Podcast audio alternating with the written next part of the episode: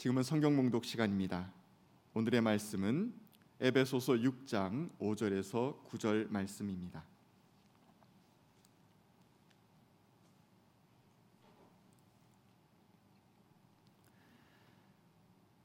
종으로 있느니 여러분 두려움과 떨림과 성실한 마음으로 육신의 주인에게 순종하십시오. 그리스도께 하듯이 해야 합니다. 사람을 기쁘게 하는 자들처럼 눈가림으로 하지 말고 그리스도의 종답게 진심으로 하나님의 뜻을 실천하십시오. 사람에게서가 사람에게가 아니라 주님께 하듯이 기쁜 마음으로 섬기십시오. 선한 일을 하는 사람은 종이든지 자유인이든지 각각 그 갚음을 주님께로부터 받게 됨을 여러분은 아십시오. 주인 되니 여러분 종들에게 이와 같이 대하고 위협을 그만두십시오. 그들의 주님이시오 여러분의 주님이신 분께서 하늘에 계신다는 것과 주님께서는 사람을 차별하여 대하지 않으신다는 것을 여러분은 아십시오. 이는 하나님의 말씀입니다.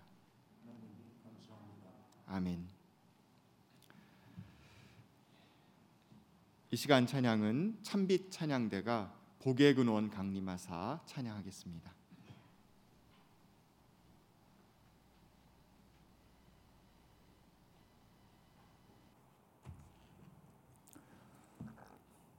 주님 우리를 꾸짖어 주십시오. 오늘은 마치 형편없는 성적표를 받아들고 집으로 돌아온 아이의 심정으로 우리가 주님 앞에 있습니다. 어린 시절 아버지에게 뭔가 잘못된 일을 저지르고 나서 아버지의 꾸지람을 듣고 산으로 올라가 낫으로 쌀이대를 비어서 회초리를 만들어 아버지 앞에 내놓고 무릎을 꿇고 매를 청했던 그 시절이 떠오르기도 합니다. 에스겔은 하나님께서 죄 없는 사람들의 피를 흘리고 우상 앞에 온갖 마음 빼앗긴 채 살고 있던 이스라엘에게 예언자들을 보내어 경계했음에도 불구하고 듣지 않는 그 백성들을 마침내 벌하셨습니다. 그, 그 때문에 하나님의 백성이라고 일컬음을 받던 그 백성들은 이방 여러 나라에 흩어져 살아야만 했고 또 그곳에서 천대받으며 하루하루를 살 수밖에 없었습니다. 그렇게 매를 맞고도 그들은 돌이킬 줄 몰랐습니다. 그들의 존재 그 자체가 하나님의 이름에 대한 이름을 더럽히는 일이었습니다. 그 때문에 하나님은 더 이상 그들로 인하여 당신의 이름이 더럽혀짐을 허용하지 않았습니다. 그래서 하나님은 그 백성들을 물로 씻어 주시고 그들 속에 있는 굳은 살과 같은 마음들을 도려내고 새살과 같은 살갗과 같은 마음을 심어 주시고 그들의 내면 속에 하나님의 숨결을 불어넣어 하나님의 꿈을 꾸는 새로운 백성으로 빚어 주셨습니다. 바로 그 하나님의 자비하심을 우리는 간절히 청하지 않을 수 없습니다. 사랑제일교회, 인터콥, 그리고 IM 선교회 이렇게 기독교 교회 혹은 단체들로 이어지는 대규모 확진자가 나오면서 개신교회는 복음을 전하는 게 아니라 바이러스를 전하고 있다는 오명을 쓰고 있습니다. 사람들은 개신교회를 향해서 지긋지긋하다고 말합니다. 이 표현이 참 기가 막힙니다. 더 이상 분노의 감정조차 일어나지 않고 염증을 느끼는 존재처럼 여겨지고 있다는 이것이 제게는 마치 심판처럼 들려옵니다. 가짜뉴스와 음모론의 진원지가 되고 있는 것도 또한 개신교임을 우리는 인정할 수밖에 없습니다. 어쩌다가 이 지경이 되었을까요? 한마디로 얘기하자면 다른 복음을 전했기 때문이라고 말할 수밖에 없습니다. 사탄이 인간을 지배하기 위해 사용하는 무기가 둘이 있다고 저는 얘기하곤 합니다. 그 첫 번째 무기는 두려움입니다. 누군가의 속에 두려움을 심어주고 그래서 움짝달싹 하지 못하도록 만들고 온몸이 마비된 것처럼 만들어서 인생을 경축하고 살 수 있는 내면의 능력을 빼앗아 가는 것이 바로 사탄이 하고 있는 일입니다. 사탄은 하나님에 대한 두려운 이미지를 심어주기도 합니다. 우리가 행하는 일 하나하나를 바라보면서 마치 벌주기 위해 바라보고 있는 존재처럼 우리를 그렇게 길들이고 있죠. 이것이 사탄이 하는 일이기도 합니다. 또 하나 사탄의 전략적 무기는 우리 속에 욕망을 심어주고 그 욕망이 충족될 수 있다고 끝없이 속삭인다는 데 있습니다. 욕망을 부추김 이것이 사탄의 무기도 합니다. 너도 잘 살아봐야지 잘 살 수 있어 믿기만 하면 잘 살 거야 이런 말로 사탄은 우리의 귀전에 속삭이기도 합니다. 그런데 여러분 어떻습니까? 욕망이 내 속에 들어오게 될 때 그 욕망이라고 하는 것은 대단히 배타적이기 때문에 타자들의 아픔을 헤아릴 수 있는 능력을 우리에게서 빼앗아가게 됩니다. 욕망에 확고히 사로잡히는 순간 우리는 다른 사람들을 잠재적인 적으로 여기게 마련입니다.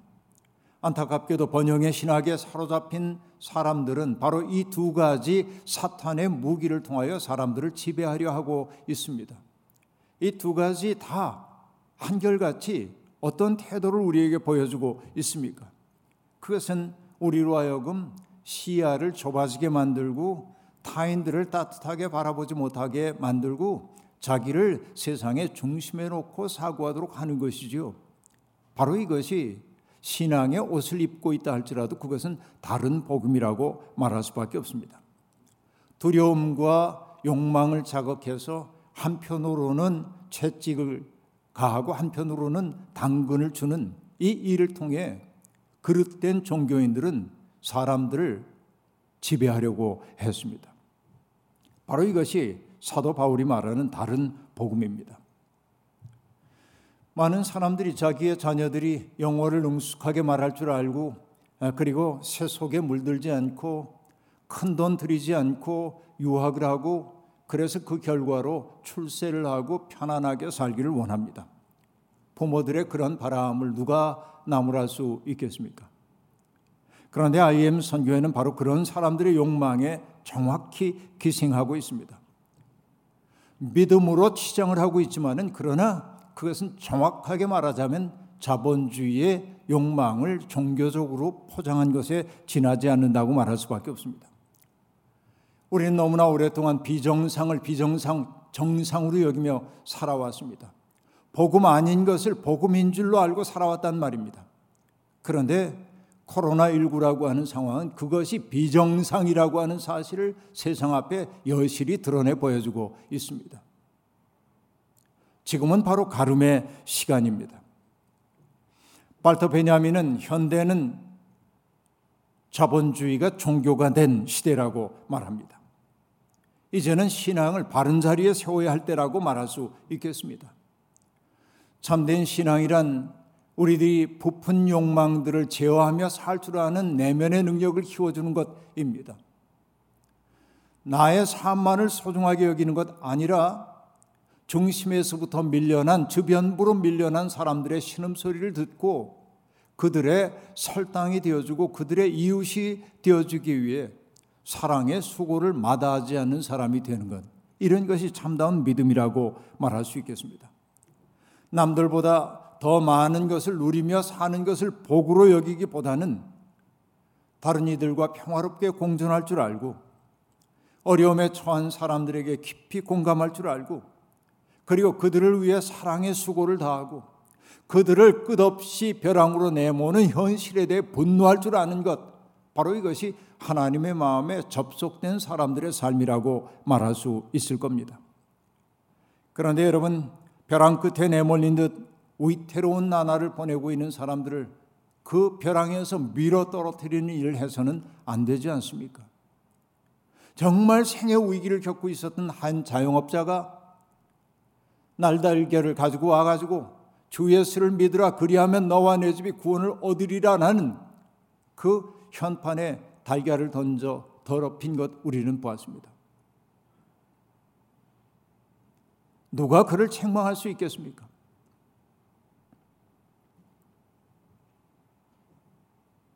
이건 정말 상징적 사건입니다. 프랑스 혁명이 일어났을 때 혁명에 동참했던 사람들이 맨 먼저 찾아갔던 것이 클루니스토원으로 찾아가서 그 클루니스토원을 공격하고 허물었던 두려운 역사를 저는 떠올리며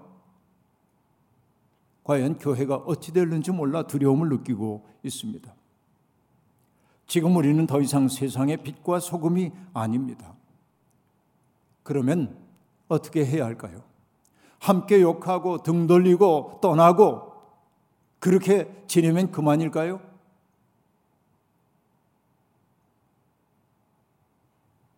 그거는 아닌 것 같습니다.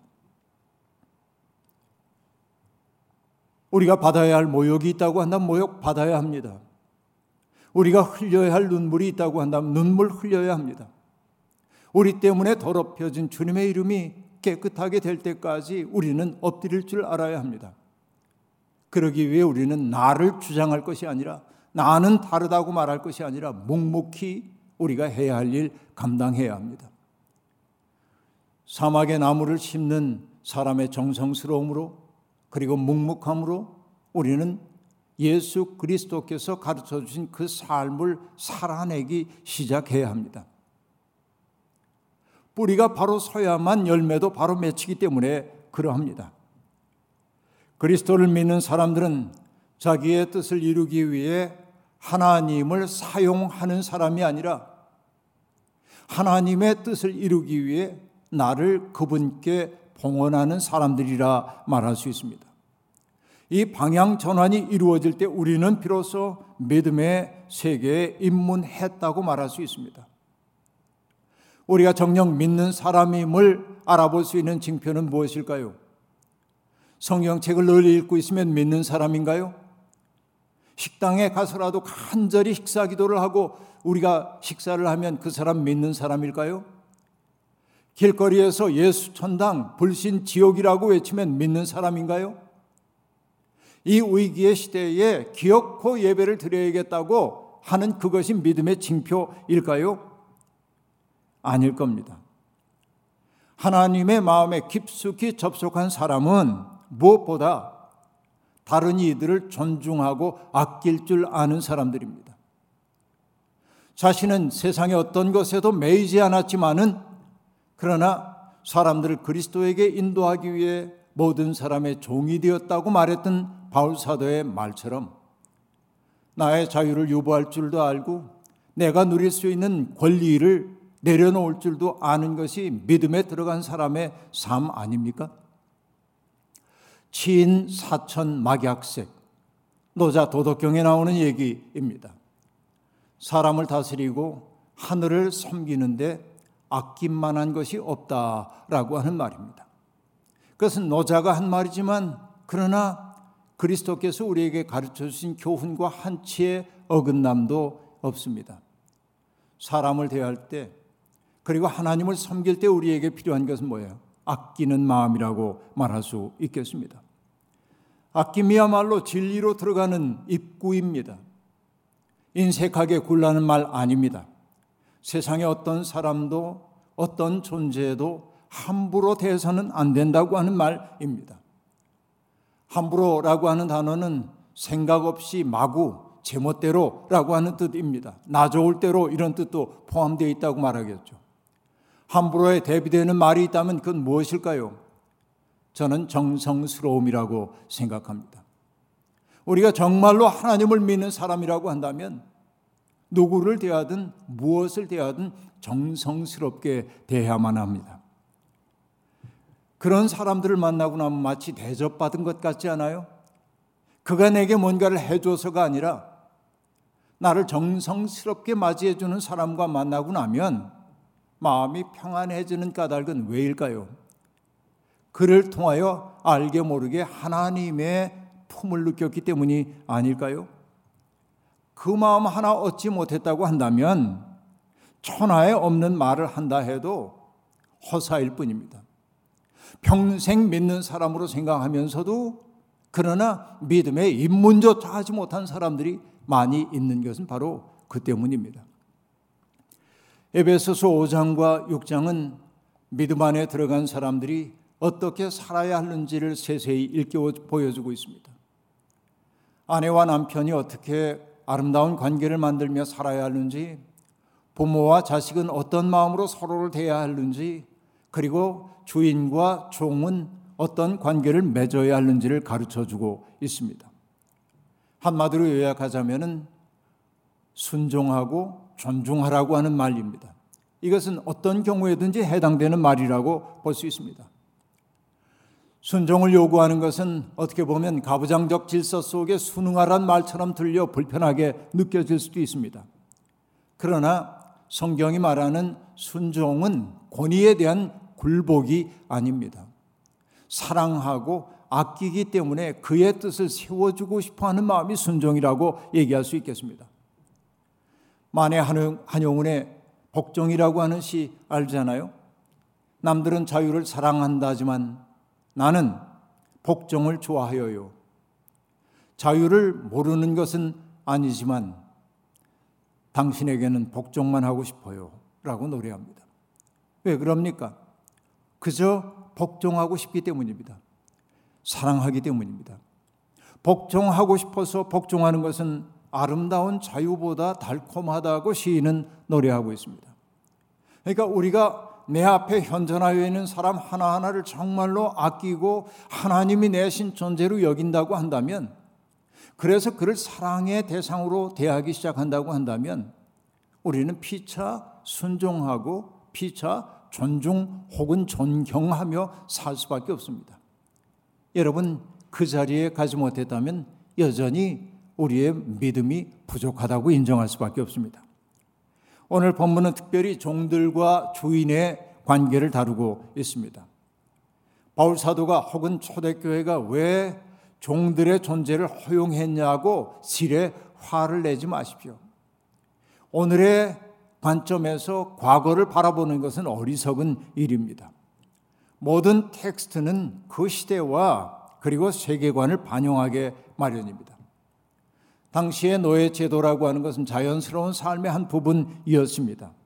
물론 종이나 자유, 노예로 전락한 사람들의 비참한 처지를 모른 척 해서는 안 됩니다. 노예로 태어난 사람도 있고 살다 보니 극심한 가난에 몰려 노예로 전락한 사람도 있습니다. 내 나라가 약해서 전쟁에서 패하여 노예로 끌려간 사람들도 있습니다.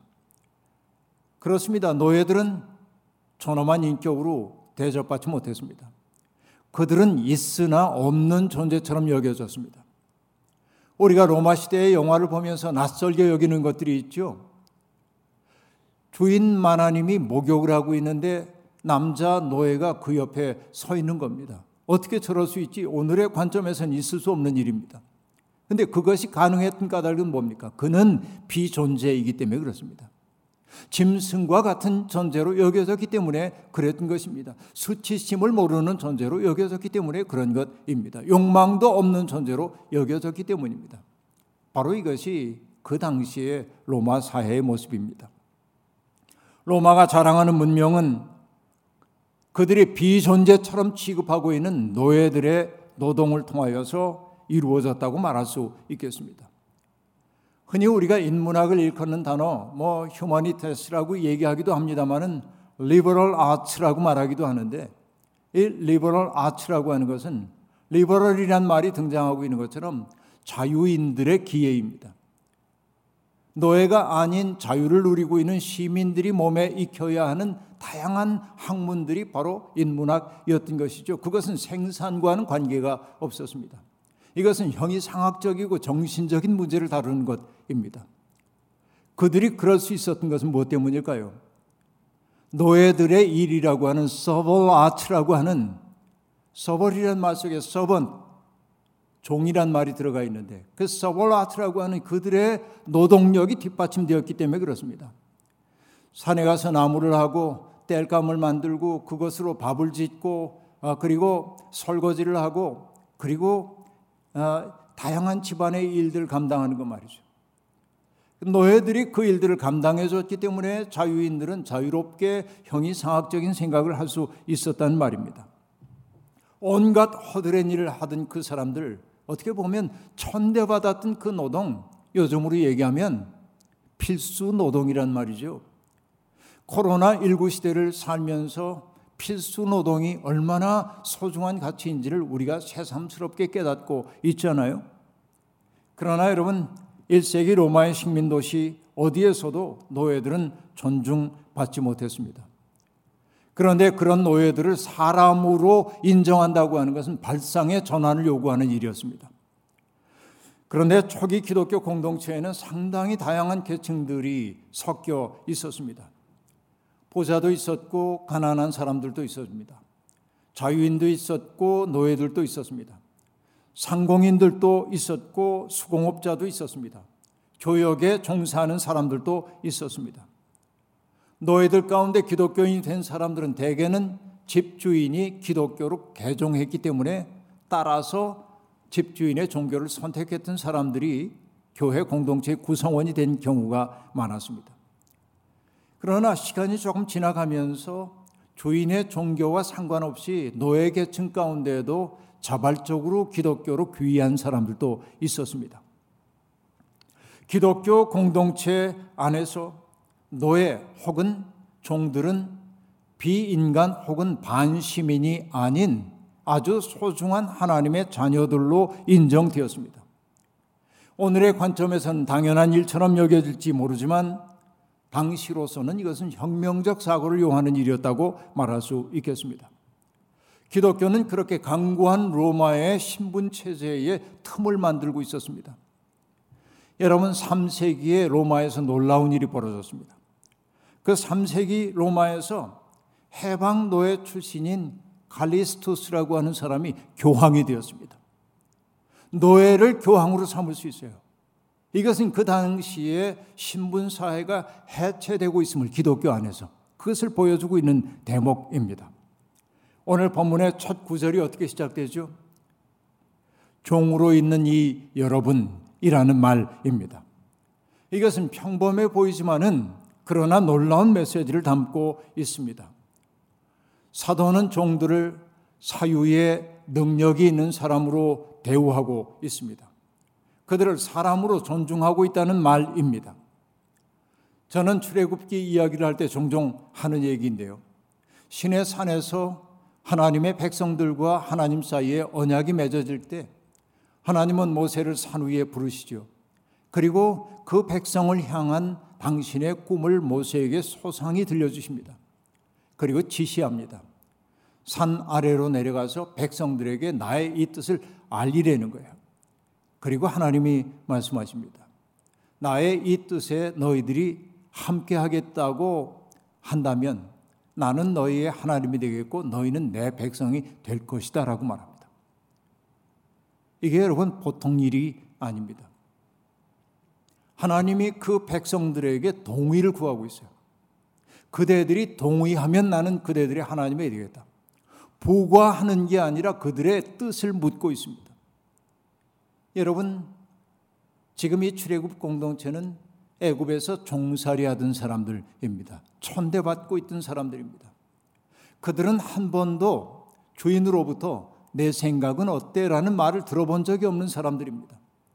그들은 주인이 지시하는 바를 수행할 수밖에 없었고 오늘 하라고 할당해준 노동량을 채울 수밖에 없었습니다. 내 몸이 아프다고 오늘 기분이 좀 좋지 않다고 노라고 얘기할 수 없었습니다.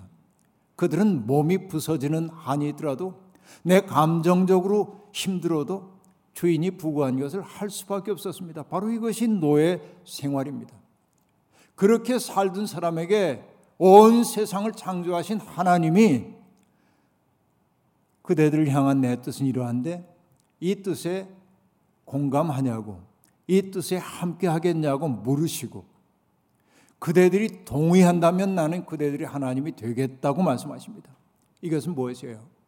그들을 자유인으로 인정하는 거예요. 자기의 삶을 선택할 수 있는 자유를 인정하고 있는 것입니다. 이것이 중요합니다.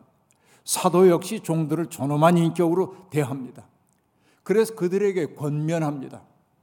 두려움과 떨림과 성실한 마음으로 육신의 주인에게 순종하라는 것입니다. 사람을 기쁘게 하려는 것처럼 눈가림으로 하지 말고 그리스도의 종답게 진심으로 하라는 것입니다. 여전히 신분상으로는 종이지만 사도는 그들의 정체성을 새롭게 지금 정립하고 있습니다. 누군가의 종입니다. 어느 집안의 종입니다. 그러나 바울이 말합니다. 그대들은 그리스도의 종입니다. 라고 말합니다. 그러니까 그리스도의 종답게 살아야 합니다. 눈 가림이 아닙니다. 진심을 다해야 합니다. 라고 말합니다.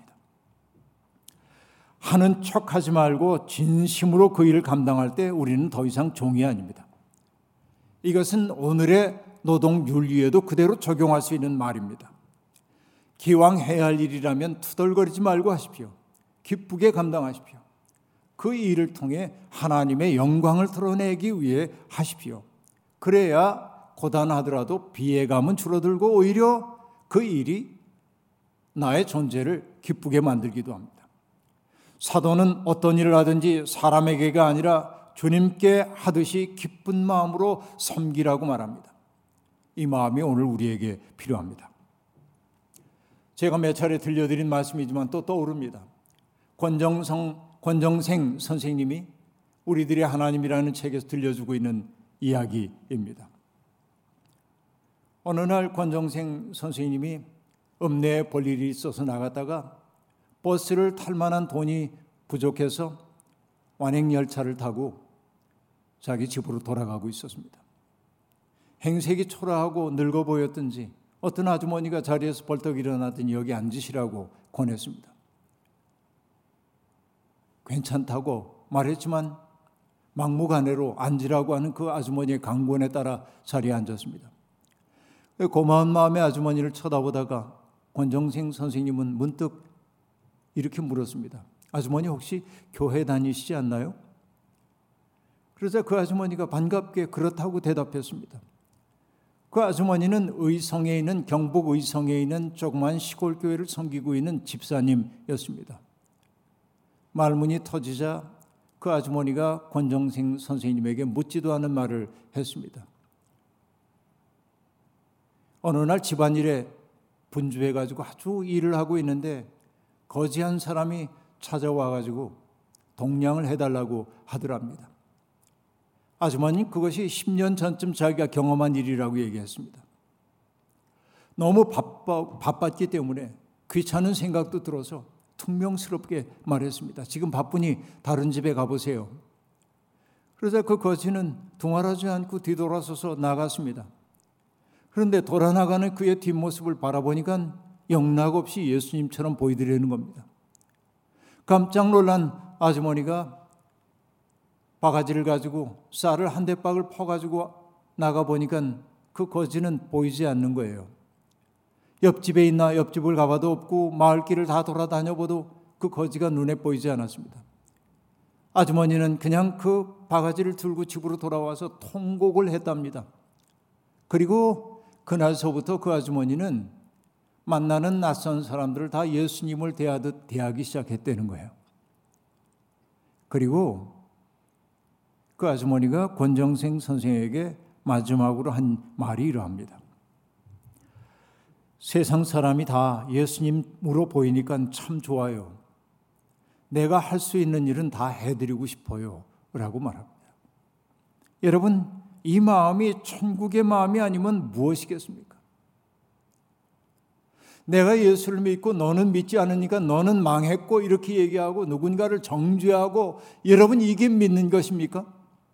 아니죠. 누구를 대하든지 그리스도 대하듯 진심으로 하는 게 믿음의 징표 아니겠습니까? 눈가림이 아니라 마음으로 할 때 우리는 그리스도의 종이라 할 수 있습니다. 이런 원리는 주인에게도 그대로 적용됩니다. 주인도 그가 종이라고 하여 함부로 대해서는 안 됩니다. 위협적인 언사나 폭력으로 그에게 굴욕감을 안겨주지 말아야 합니다. 여러분 세상에는 자기가 누리고 있는 경제적인 넉넉함을 계급으로 생각하는 사람들이 많이 있습니다. 그리고 내가 누리고 있는 것이 나의 능력이라고 생각하는 사람들도 있습니다. 능력도 있겠죠. 그러나 여러분, 능력보다 뭐냐면 우연히 작동해서 내가 그것을 누리고 있다는 게 더 정직한 얘기일 겁니다. 조금은 겸허해질 필요가 있습니다. 그런데 내가 돈 좀 있다고 다른 사람들 그저 아래 것으로 바라보는 이들이 너무나 많아졌습니다. 이게 황폐한 세상입니다. 며칠 전에 뉴스를 보면서 가슴 아팠습니다. 어느 아파트 경비실에 에어컨을 놔주자고. 그런데 사람, 어떤 사람이 연판장을 돌렸죠. 에어컨 놔주면 안 된다고. 우리 관리비가 엄청 많이 나올 거라고. 그리고 그 밑에 달린 다양한 내용들을 보면 기가 막혀요. 경비하는 사람들을 사람 취급 안 하는 거예요. 이게 지금 우리가 살고 있는 세상의 모습입니다.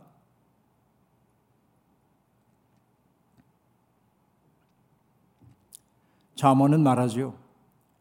가난한 사람을 조롱하는 것은 그를 지으신 분을 모욕하는 것이다. 라고 말합니다. 이 말을 우리가 붙들어야 합니다.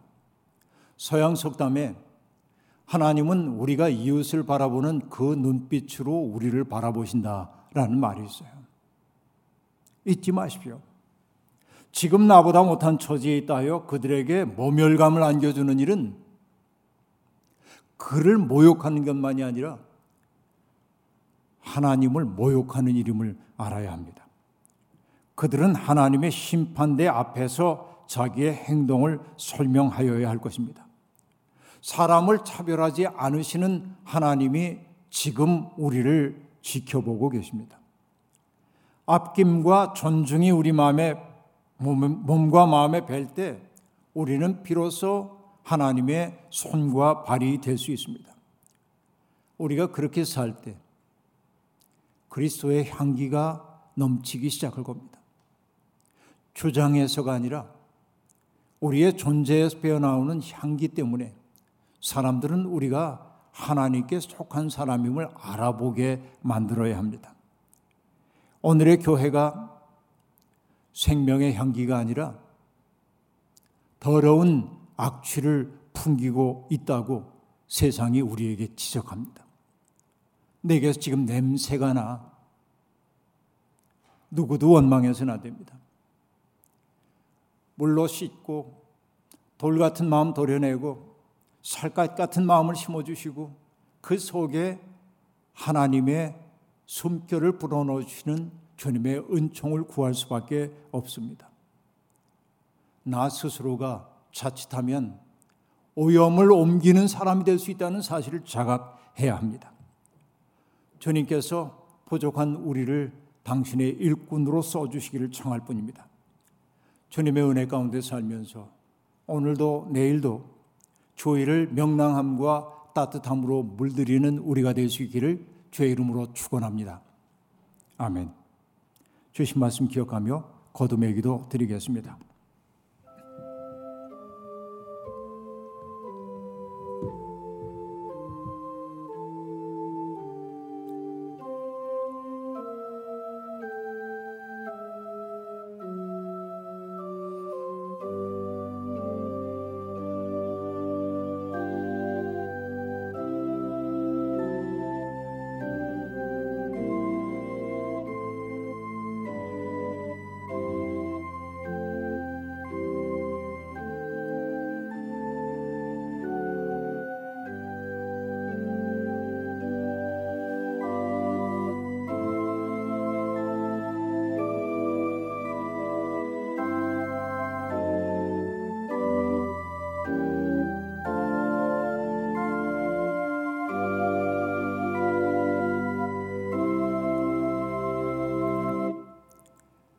대하든 어떤 일을 하든 그리스도께 하듯 하라는 사도의 말씀이 우렁우렁 우리의 가슴 속에 울려옵니다. 우리는 누구를 대하든 무엇을 대하든 우리의 욕망에 따라 그들을 대할 때가 얼마나 많았든지요. 함부로 비평하고 평가하고 무시하고 돌려 세우고 그 때문에 세상은 전쟁터가 되어버리고 말았습니다. 주님 아끼고 존중하고 존경하고 따뜻하게 물들이려는 노력이 우리 속에 자라나게 하시옵소서.